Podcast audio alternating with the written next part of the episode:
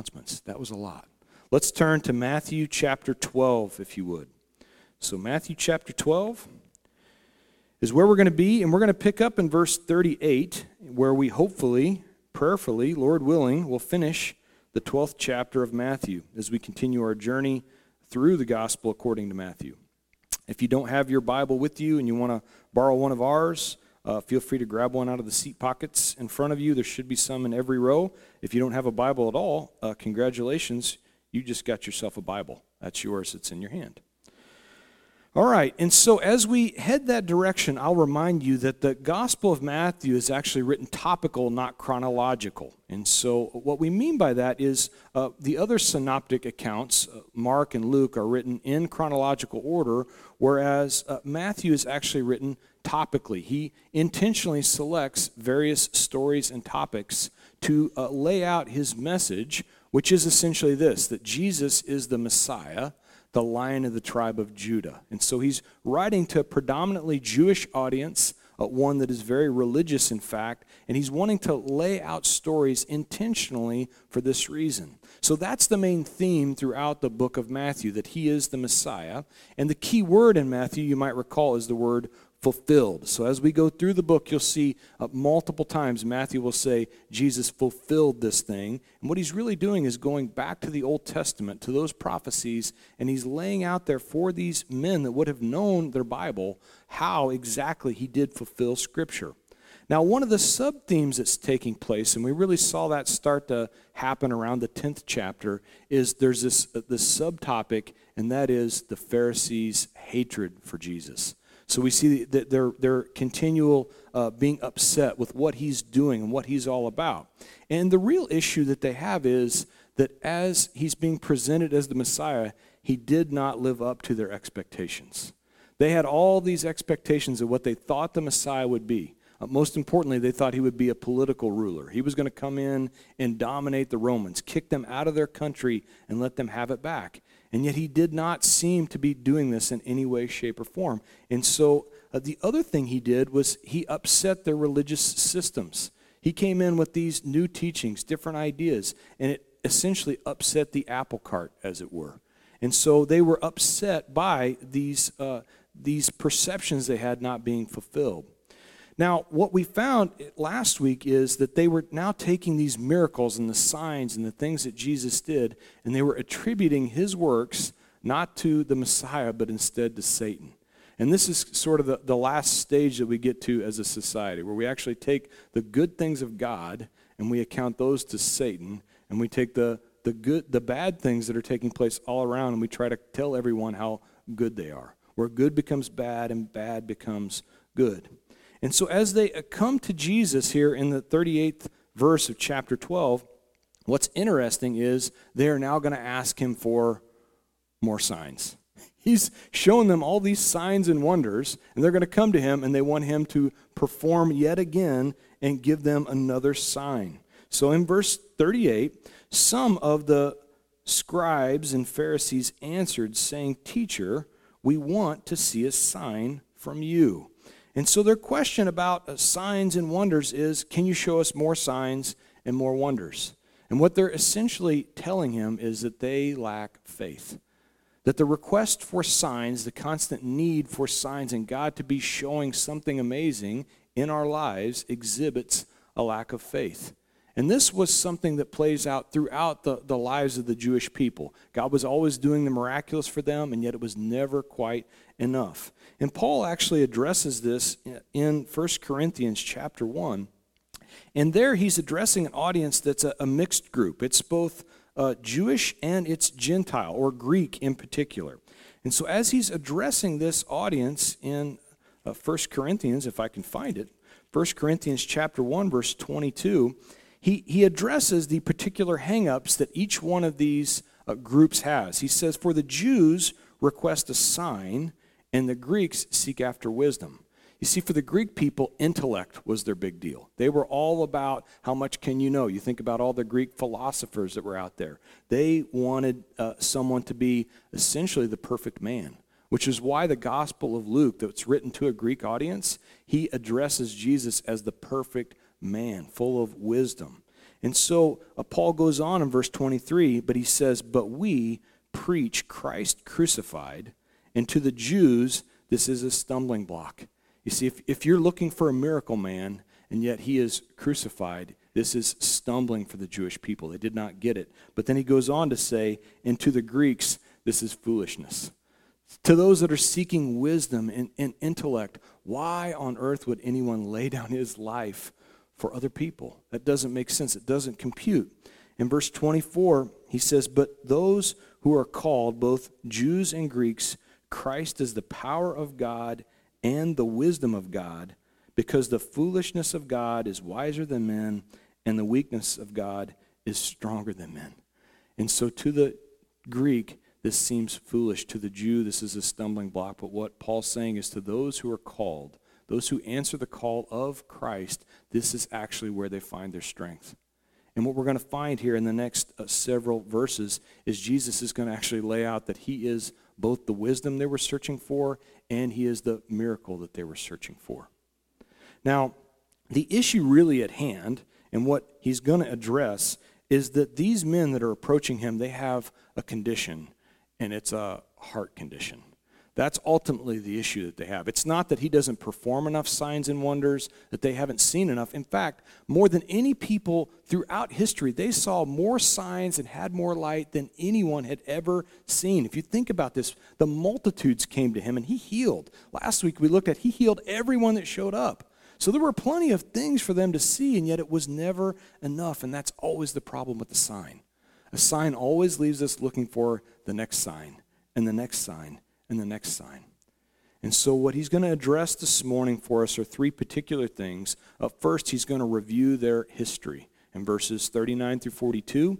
Secondly, he's going to reveal their, uh, their hearts, their hard hearts, in verses 43 through 45. And then, thirdly, he's going to rearrange their family concept in verses 46 through 50. And so, let's pick up as he reviews their history in verse 39. But he, Jesus, answered to them, An evil and adulterous generation seeks after a sign, and no sign will be given except the sign of the prophet Jonah. For as Jonah was three days and three nights in the belly of the great fish, so will the Son of Man be three days and three nights in the heart of the earth. And the men of Nineveh will rise up in judgment with this generation and condemn it because they repented at the preaching of Jonah, and indeed, a greater than Jonah is here. In verse 42, and the queen of the south will rise up in judgment with this generation and condemn it, for she came to the ends of the earth to hear the wisdom of Solomon, and indeed, a greater than Solomon is here. And so you see these two different things that Jesus is going to address. He's going to address both the Jew with their own prophet and the wisdom of Solomon, secondly. And so to begin, he's going to talk about the sign of Jonah. What in the world is the sign of Jonah? Now, we all remember the story of Jonah from Bible school. He's swallowed by the great fish. But what Jesus is actually doing here, and you're going to find this throughout the New Testament, one of the catchphrases we like to have is, is the, it, the Old Testament concealed is the New Testament revealed that in the New Testament there's actually revelation that unfolds Scripture from the days of old, from the Old Testament. It's really expounding upon what the Hebrews already had in their very own hands. And so he's pointing back to the story of Jonah, and what he's pointing us to is that Jonah is actually a type of Jesus. So types, by the way, before you, you, you know, stand back and wonder how in the world is Jonah a type of Jesus, typology is never perfect because we're human and we're not perfect. And so the type isn't perfect, but just let your mind go there with me, uh, if you would, for a minute and think about the story of Jonah. He was called by God to go to Nineveh to speak to, to intercede on behalf of God for a people that were condemned. The, the people in Nineveh were the Assyrians. Nineveh was the capital of Assyria. And at this point in time in world history, they were the world power. They were dominating all of the Middle East. They were going and taking lands and peoples and crushing them. And for Jonah, he was called to go to these people and preach to them before God's wrath was poured out on them. Now, Jonah, as you might recall, had no interest in going to the Assyrians. In fact, he got on a boat in Joppa and went the exact opposite direction. If Nineveh was, was, was here, Tarshish was here. He was going as far away from where God commanded him to go as he possibly could. And for good reason, too, by the way. I just mentioned the Assyrians uh, were awful people. In fact, so bad, this is a little PG 13, so kids, you can do the earmuffs thing. Uh, when they would go into a village, they would actually take fish hooks and they would hook them through the mouths of their captives and then daisy chain them together so that they could not escape as they led them out of a village. And to make sure they couldn't carry any weapons, uh, they would do this while they were naked. So you can imagine the humiliation and the pain that was involved. And then, because they were uh, increasingly evil, they would actually, for fun, uh, skin people alive and then make furniture out of their skin. So, really wonderful folks that Jonah is now called to go uh, into and to preach to. So, now that gives you a little backdrop. When we hear the Bible story and we think, why wouldn't you just go and do what God said? Well, this is why. Entire villages, in fact, would commit mass suicide just to avoid being taken captive by the Assyrians. So, all right, Jonah, go to those people. So he heads the opposite direction and he's there in the boat. And as he's in the boat, a great storm, a storm that's so awful that the, the sailors that were on board knew there was something supernatural about it. They didn't believe in God. They were pagans, so they believed in many gods. But they woke Jonah up, who was sleeping in the belly of the, of the uh, boat, and they said, Listen, man, you got to pray to your God for what's going on. And so Jonah gets up, and what's he do? He says, Take me and throw me overboard so that you might live. Now, here's where we get some typology. He sacrificed himself, his own life, for the life of the men on the boat. And instantly, the wrath of God was stopped. The storm stopped because Jonah gave up his own life. Now, Jonah wasn't doing this because he was, uh, you know, a wonderful servant of the Lord. He just wanted to be done with the mission to go to Nineveh. So again, the, the typology isn't perfect, but what we find is a great fish then comes along and swallows Jonah and takes him three days and three nights he spends in the belly of the fish only to then be, after the third evening, uh, puked out on shore, where he then is told, uh, Go to Nineveh. Do what I told you to do in the first place. And so he ends up uh, in Nineveh, where he is to intercede for a people that were doomed. They were destined for destruction. And he gives this really rousing message, this evangelical message that goes like this 40 days, and Nineveh will fall. 40 days and Nineveh will fall. That's it. That's the message that Jonah gave. Not exactly inspiring. So, for many of you, when you think this message wasn't good, it's way better than Jonah's was. All right? 40 days. That was the whole message. And yet, what we find in the story of Jonah is that in the city of Nineveh, 200,000 people all repented. All from this half hearted message given by a puked up prophet on the shore. They all repented, which is precisely why Jesus says, The men of Nineveh will rise up in judgment with this generation and condemn it. I'm in verse 41 because they repented at the preaching of Jonah. And yet there's a greater than Jonah here in front of you. Here's Jesus, the very Messiah, standing in front of them preaching day in and day out laying messages out for them. No doubt, way better than what Jonah had to say. And yet, these men were so hard hearted, they refused to repent. And one of the things that would have affected them with this story, by the way, is who repented? Gentiles. Right? That was precisely why Jonah didn't want to go. These men were awful, and what he knew about his God was he was merciful. And that if God, if they even slightly turned back to them, then, then he, would, he would have mercy upon them. And he didn't want this for these folks.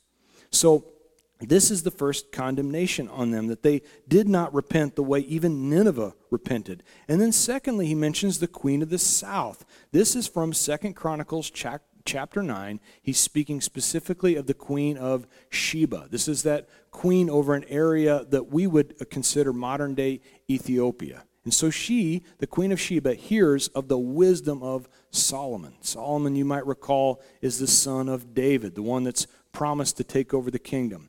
And as Solomon takes over at the ripe old age of 15 for his dad David, uh, God comes to him in a vision and says, Ask for anything and I'll give it to you. Now, can you imagine being a 15 year old young man and God says, Ask me for anything?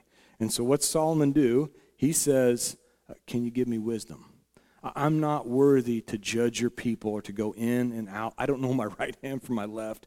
Just give me wisdom. And so, because Solomon did not ask for money, he did not ask for power, he didn't ask for any of the things that most 15 year olds are going to ask for a Ferrari. He didn't. Instead, God gave him wisdom beyond anything anyone had ever seen in the world to date. And then he also gave him all the things he didn't ask for the money, the power, all these things were what Solomon possessed. And so, so much so that the Queen of Sheba actually hears about this and she decides to make a trip north and see what is this guy all about.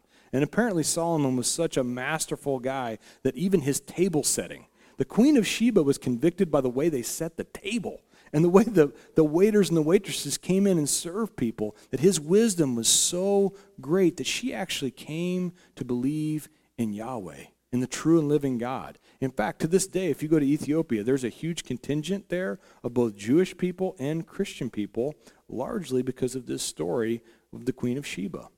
And so, interestingly enough, you've got now, uh, again, another group of Gentile people that just because of wisdom, the first one a sign, the second one because of wisdom, they turned and repented and came to know the Lord. And what's Jesus say to these men? But that the queen of, of the south will rise up in judgment with this generation and condemn it. For she came from the ends of the earth to hear the wisdom of Solomon and indeed a greater than Solomon is here. Here's Jesus with teachings like they had never heard. I mean, simple things, and yet he broke them down in a way that people could understand. They, the Bible tells us they marveled at what he said, and yet they still rejected it. That's what we're reading about here. And so when we say, Lord, show us a sign, right? All of us have said it. Lord, if you just show me a sign, just show me something so that I can believe. What he's saying here is, I am the sign. Jesus is the sign. So when we look around and we wonder, what miracle have we seen? I would encourage you to do this turn to the right, turn to the left. There's your sign. You want a sign, look around. There's a whole group of people sitting in a church this morning in the middle of a pandemic. What in the world are you doing here? There's a guy sitting on a swivel stool that has no business up here preaching the Word of God. What in the world am I doing here? There are miracles all around us if we would just open our eyes. Christ in you, the hope of glory. That's the miracle, folks. That's it. That's the sign that he is still doing today what he's done for thousands of years. And by the way, he did this not when you were all cleaned up and looking nice like the Ashley twins in their little outfits. He did this when we were yet sinners, Christ died for us. That's what Paul says in Romans. While you were yet a sinner, while you were at your absolute worst, is when he came and gave his absolute best for you and I. That's the sign. Now, continuing on, and as we go to verse 43, this is going to seem out of place as Jesus is going to review, he's going to, he's going to mention their unclean uh, hearts, reveal their hearts to them, is, is what he's going to do. It, it, this story is going to seem out of place. We're going to wonder what in the world. But keep in mind, he's teaching this all the way through chapter 12. So these things are all interconnected. In verse 43, and when an unclean spirit goes out of a man, he goes through dry places seeking rest and finds none. And then he says, I will return to my house from which I came. And when he comes, he finds it empty, swept, and put in order. And then he goes and takes with him seven other spirits, more wicked than himself, and they enter and dwell there. And the last state of the man is worse than the, is worse than the first. So shall it also be with this wicked generation. And so, seemingly, Jesus takes a departure and he begins to talk about the demonic realm. And we wonder, what in the world? How does this story fit in? Hang with me for just a minute. He, he begins by uh, giving us some insight to the demonic. And so, uh, if y'all are creeped out by this, just hang on for a second.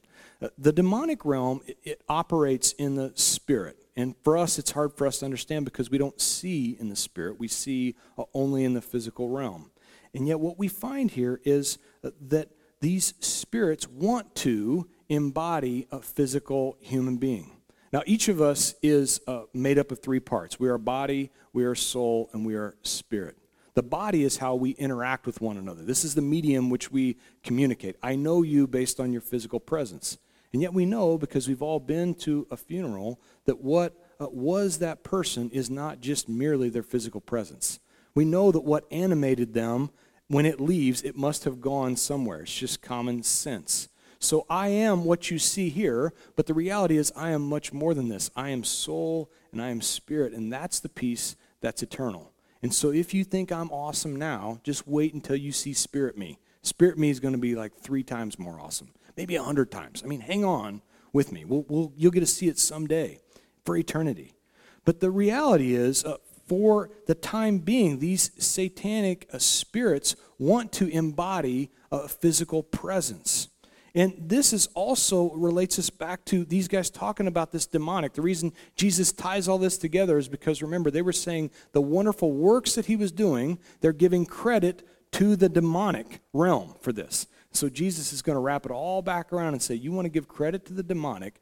I'll instruct you about how the demonic realm works. So, our bodies, again, they're dwellings, is what the Bible calls them, or tents, or tabernacles is another way to look at this. They're all the same translation. And so, I'll turn with you to Romans chapter 8, verse 11. This is what the Apostle Paul has to say to the Romans. Romans 8, verse 11. He says this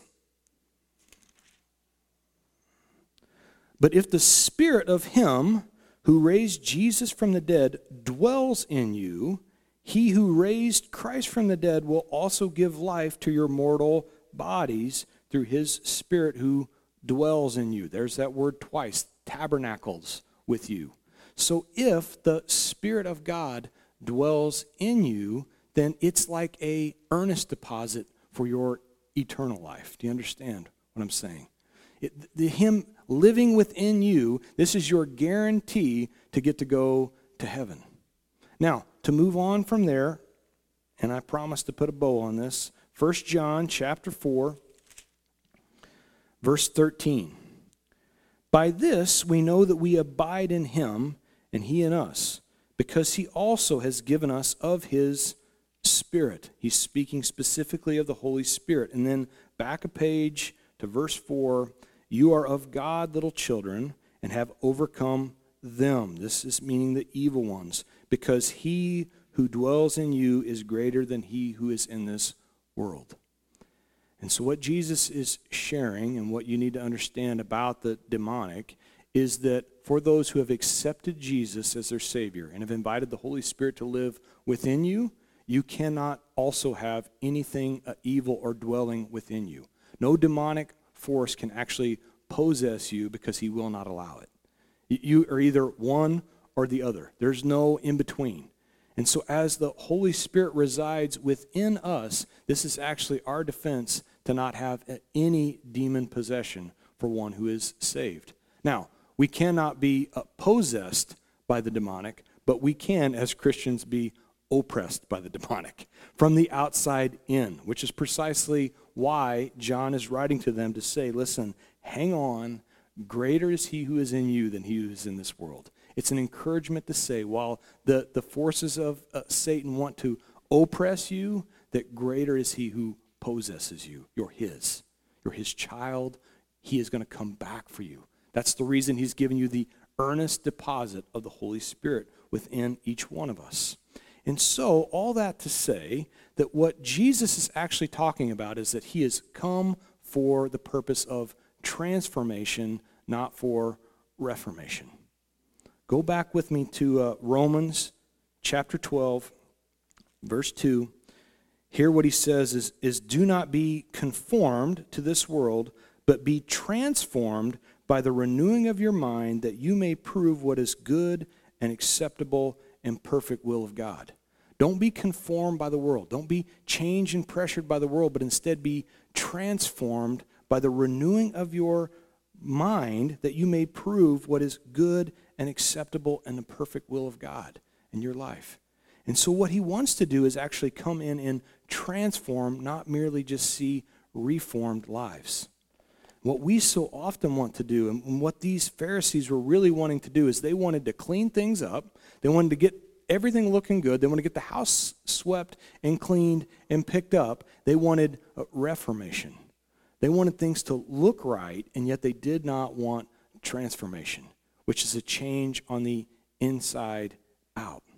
And so when we accept Jesus as our Lord and Savior, what he's really doing is he's coming in and he is uh, positionally making you perfect for all of eternity. You are set in your spot. You're all good to go. Practically, however, we're all working this thing out one day at a time. Like practically, we are he is improving us as we go. Things are falling off. What he's essentially doing is cleaning up our house for us. We get to where we want to clean things up and then invite him in. He's saying, "No, invite me in and then I'll clean it up." Now, when we go and, and talk about this next piece, and this is a little more controversial, as if the other wasn't, uh, what you find in the teaching here is that the reprobate heart is actually less dangerous than the reformed heart. Or maybe the better way to say it is there's more danger for a reformed heart than there is for a reprobate heart. And where I'm going with that is for us, as we try to clean things up on our own, and we try to move the furniture out of the way, and yet we do not invite Jesus to come in and live in us, that's actually more attractive to Satan than if we're just a jacked up mess. If we're just a jacked up mess, what you find is when people are in that spot, they're actually more willing and more likely to go, God, I can't do it. You're going to have to come fix this because I can't. But when we put it out there like we are Facebook perfect, we got it all going on, it is really difficult to come to Jesus and say, fix this thing. So, a personal story when uh, I was working for Rural King in 2014, and uh, career was just going through the roof. I mean, uh, we had it all going on. We lived in the best subdivision in Charleston. We had one of the nicest houses in the best subdivisions in Charleston. To everyone on the outside, we looked like we had it going on. I mean, we had three beautiful kids. The pictures looked unbelievable on the Book of Face. And yet, the reality is, behind the scenes, uh, it was a disaster. Angela was unhappy. I was unhappy. I thought that I was giving them everything they ever wanted and asked for, and yet we were both miserable. And so, as I'm coming back from southern Ohio, driving uh, towards Cincinnati, and, and it's kind of the foothills of these little mountains that are there in southern Ohio, I remember thinking, I, I thought that I did everything right. Like I thought that the point of this was to have this cleaned up, dressed up, nice looking life, and yet I am I am miserable. I, can't seem to get any peace with anything I'm doing. And so the thought came to my mind as I'm driving there and I'm looking and the hills are rolling off the side of the road. I wonder if it'd be better if I just yanked the wheel. I bet I can make it look like an accident. I mean, the truth is, she's going to be way happier if I take care of this thing right now. She's going to have plenty of insurance money. Company will have to buy my stock back. They're going to be set. I mean, she's gorgeous. It's going to take her about 15 minutes to probably find another me. I mean, it's not going to take long to replace this. The kids will be happier. I, I had convinced myself that there was no way out. Why? Because I had cleaned it all up on the outside if I admitted to people just how bad it was going, it would be heartbreaking. It would be too difficult. There's no way that I could ever get out of this spot. And so that was my plan. And for whatever reason, God, obviously, I didn't act on it, but I was pretty serious that day about just finishing things off. Now, fast forward about 15 months later, and we're in Farmington, and we tried to reset and i've shared with you guys that mess that didn't actually happen yet. We, we find ourselves back in a church for the first time in years. It had been five or six years since we'd set foot in one and god had convicted me on the inside this time not on the outside but on the inside. And where the peace came was on my knees with my hands in the air at the foot of our bed. And i said i, I can't i can't do it anymore you got to take this. You got to take this from me and come and dwell here. You have to come in here and live because I can't manage it anymore. From that day, things started to change. From that day, the cleanup really began to happen. All the work I did to make my house perfectly set in order was a waste of my time because I didn't set this piece in order first. That's what Jesus is trying to communicate to these people. He called them whitewashed tombs. Tombs that have been washed on the outside, but what's in a tomb? Dead men's bones. Dead on the inside. Now, the transformation that takes place is like a butterfly. We might look the same on the outside. Maybe I'm a little pudgier than what I used to be, but still the same to interact with. And yet, on the inside, complete change. Working things out, yes, still day by day. But this very same thing can happen for each and every one of us just by giving up, by surrender. Continuing on now to verse 46.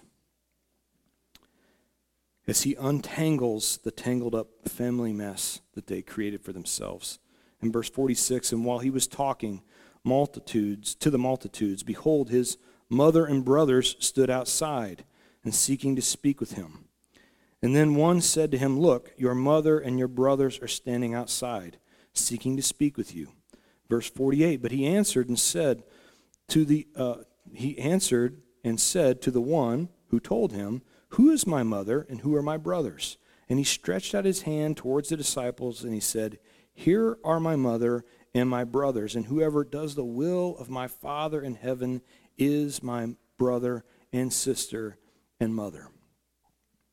And so, what we find here is that in Judaism, and this was actually God intended, by the way, that the family was to, to be uh, critically important. It was to be central. If you think about it, God started with the family, Adam and Eve. He then restarted with a family with Noah and his three sons. And so the family dynamic was and is critically important to what God wanted to do. It's central to their faith. And yet here's Jesus and his family. They come and they think he is crazy. He's cuckoo for Cocoa Puffs. What's going on? Like, he's there preaching and teaching, claiming to be the Messiah. But what he's uh, really experiencing is the same thing, by the way, that many of you are going to experience. If you decide to let him transform you from the inside out, your family's going to think you lost your stinking mind. This is precisely what happens for Jesus. Now, Jesus had a family, so he had many of the same family struggles that we have. Mary was not a perpetual virgin. She had other sons and daughters, we're told in Scripture. Two of her sons, in fact, wrote two books in the New Testament. The book of James and the book of Jude are written by half brothers of Jesus. But while he was alive, they did not believe in him. They believed after the resurrection when he appeared to them. And so, Jesus in this spot isn't trying to downplay earthly families. What he's really trying to do is is explain there's a greater emphasis on the spiritual family. The family of God is what he's really trying to emphasize because these families are eternal. These families are going to go on for all of eternity. Now, if your earthly family and your spiritual family are the same, praise the Lord. That's what we all hope for. But the reality of this is, is that these are the families that we're going to take with us for all time's sake for the family structure that Jesus is talking about that was important to God from the very beginning, the point of it was to actually be attractive to the nations all around. The Jewish people were to be this family that was so different, lived so other than, that all the nations said, Boy, we want to know more about your God. We want to understand why is it you're able to take a day off or a year off? How is it your God continues to bless you? We want to know more. And then, because of that, they'd want to be included into the family. And instead, what's happened is they have become small minded and uh, exclusive. They begin to come up with all kinds of ways and rules and regulations of why you could not be a part of our family. So God gives them blessings and signs and things like uh, circumcision is going to be a sign for you. It's going to set you apart from the, all these other nations. And yet, as people wanted to come into the fold and into the Christian family, what do they immediately want to do to Gentiles? They want them to be uh, circumcised. Can you imagine? Welcome to church. Here's the preacher with a knife. Anybody else excited about coming to church today? So, all these things that were meant to be inclusive, meant to include people in, they actually began to make them uh, exclusive. Ways that, that people couldn't become a part of things. So, when we talk about things like uh, baptism, by the way, you do not have to be baptized to be a believer in Jesus, to be saved for all of eternity. You do not have to do that. That's not a rule. It is an awesome thing to do. It's a wonderful chance to show an outward sign of an inward change, to show people that you're a part of this new family. It's expressive, it's not meant to be exclusive. And so, for the Jewish people, they become small minded and closed off to the world outside. It sounds a little bit like church at times, doesn't it? We become so closed minded to our rules and our regulations, and this is the way things must be done, or you can't be a part of this thing. That was never God's plan. It was to come in here, and that's not to absolve sin, by the way. That's not to say sin doesn't apply to people. No, what he's saying is come in here, believe in me first, and then we'll work on your sin. We will fix this thing once we get you into the fold. That was God's plan. That's why, as he addressed people that had sin issues, he would say things like, Now leave from here and go in sin no more. He doesn't say, You can't come to me until you clean that up. That's the, the inclusivity that's supposed to be a part of this Christian family. Now, then, how do they become a part of the Christian family? That's the last question. Verse 50, Jesus makes it pretty clear whoever does the will of my Father in heaven is my brother and sister and mother. So if you want to be a part of the family, this is it. This is all the harder it is. You just have to do the will of the Father. That seems simple enough. So what then is the will of the Father? John chapter 6, verse 40. Last spot we'll go this morning, I promise. And this is the will of him who sent me. Seems like a good lead in. That everyone who sees the Son and believes in him may have everlasting life, and I will raise him up on the last day. Here's the will of the Father to see the Son, to witness what he's up to, to believe in him. That's it. It's not any harder than that. It's not more difficult than that. To see and then to believe what he is up to. That's the will of the Father. And it's not a one time see and believe, it's an everyday. It's a one time acceptance for all of eternity, but, but the witnessing of what he is up to, the encouragement here is to see it in the daily. In the daily. When so often we look around and, and we see what's taken place, and, and we can, if we're not careful, actually attribute what he's up to to the work of the enemy. And yet, what he's showing us is day after day, he's actually up to all kinds of good things in our lives if we'll just open our eyes. There's the Messiah. Just like for these men, he's standing right in front of them, and they would not open their eyes. That's what he's saying to us today. And so the last question to leave as we talk about family units and family structures, it's how have you positioned him in your life? How have you, as a people and as families, positioned him? Now, I say that because it's really easy to get him out of place. His desire is to be at the very top, at the very top, and let everything else flow from there. It's very easy for us to let him slide to spot two or spot three and let the family slide up. Let a husband slide up. Let a wife slide up or kids. This is easy to do, and yet the reminder is daily to put him first. And, and I've mentioned this to you before. It's not because he's an egomaniac. It's not because God just needs all the glory for everything. It's because it's healthy. It's best for us. Because when we get it out of place, and think about this with me logically for a minute. When we get this thing out of place, what happens when God gets sick? What happens when God leaves us? What happens when God dies? Then what are we left with? We're left with nothing. And so the reality is why he says he wants to be in first, it's healthy for you and I. When we have it in the right perspective, then our world isn't shook when things happen when it seems like the enemy is crashing down from all angles, when you have your anchor set in him, greater is he who is in you than he who is in this world. That much is true for everyone who sees the Son and believes in him daily.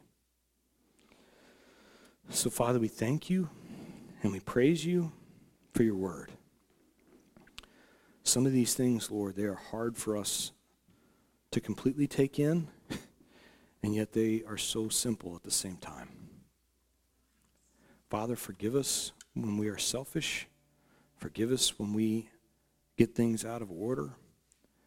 Thank you that you are so willing to forgive even these evil Ninevites. Then by all means, you are eager to forgive us. Thank you that that mercy piece is a core central part of who you are. Father, as I pray, and there are folks that are wondering if they've got things so cleaned up they cannot give it over to you because it's too, it looks too good and it'd be too hurtful to the pride to admit that they don't have it together. Lord, please give them the courage to accept you, to take you into the house, to let you come in and transform from the inside out, Lord. I pray for that this morning. And we thank you in Jesus' name. Amen. You please stand as we sing our closing song.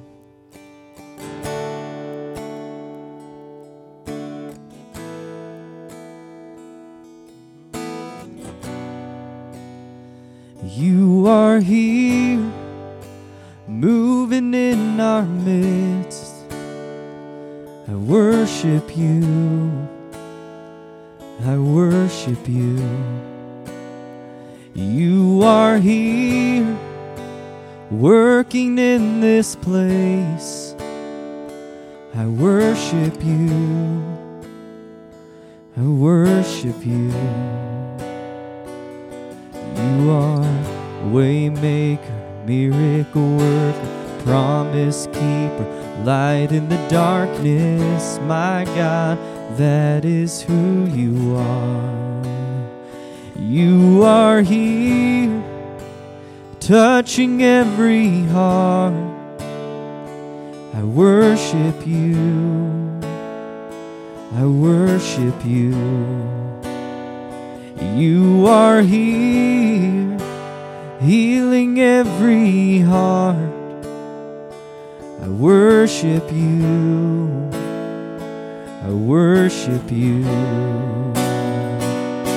You are waymaker, miracle worker, promise keeper, light in the darkness, my God, that is who you are. Waymaker, miracle worker, promise keeper, light in the darkness, my God, that is who you are. You are here, turning lives around. Worship you, worship you. You are here, mending every heart. I worship you. I worship you. You are waymaker, miracle worker, promise keeper, light in the darkness, my God, that is who you are.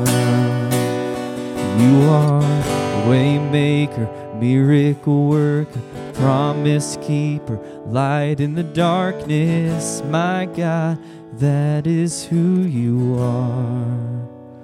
And the church says, Amen.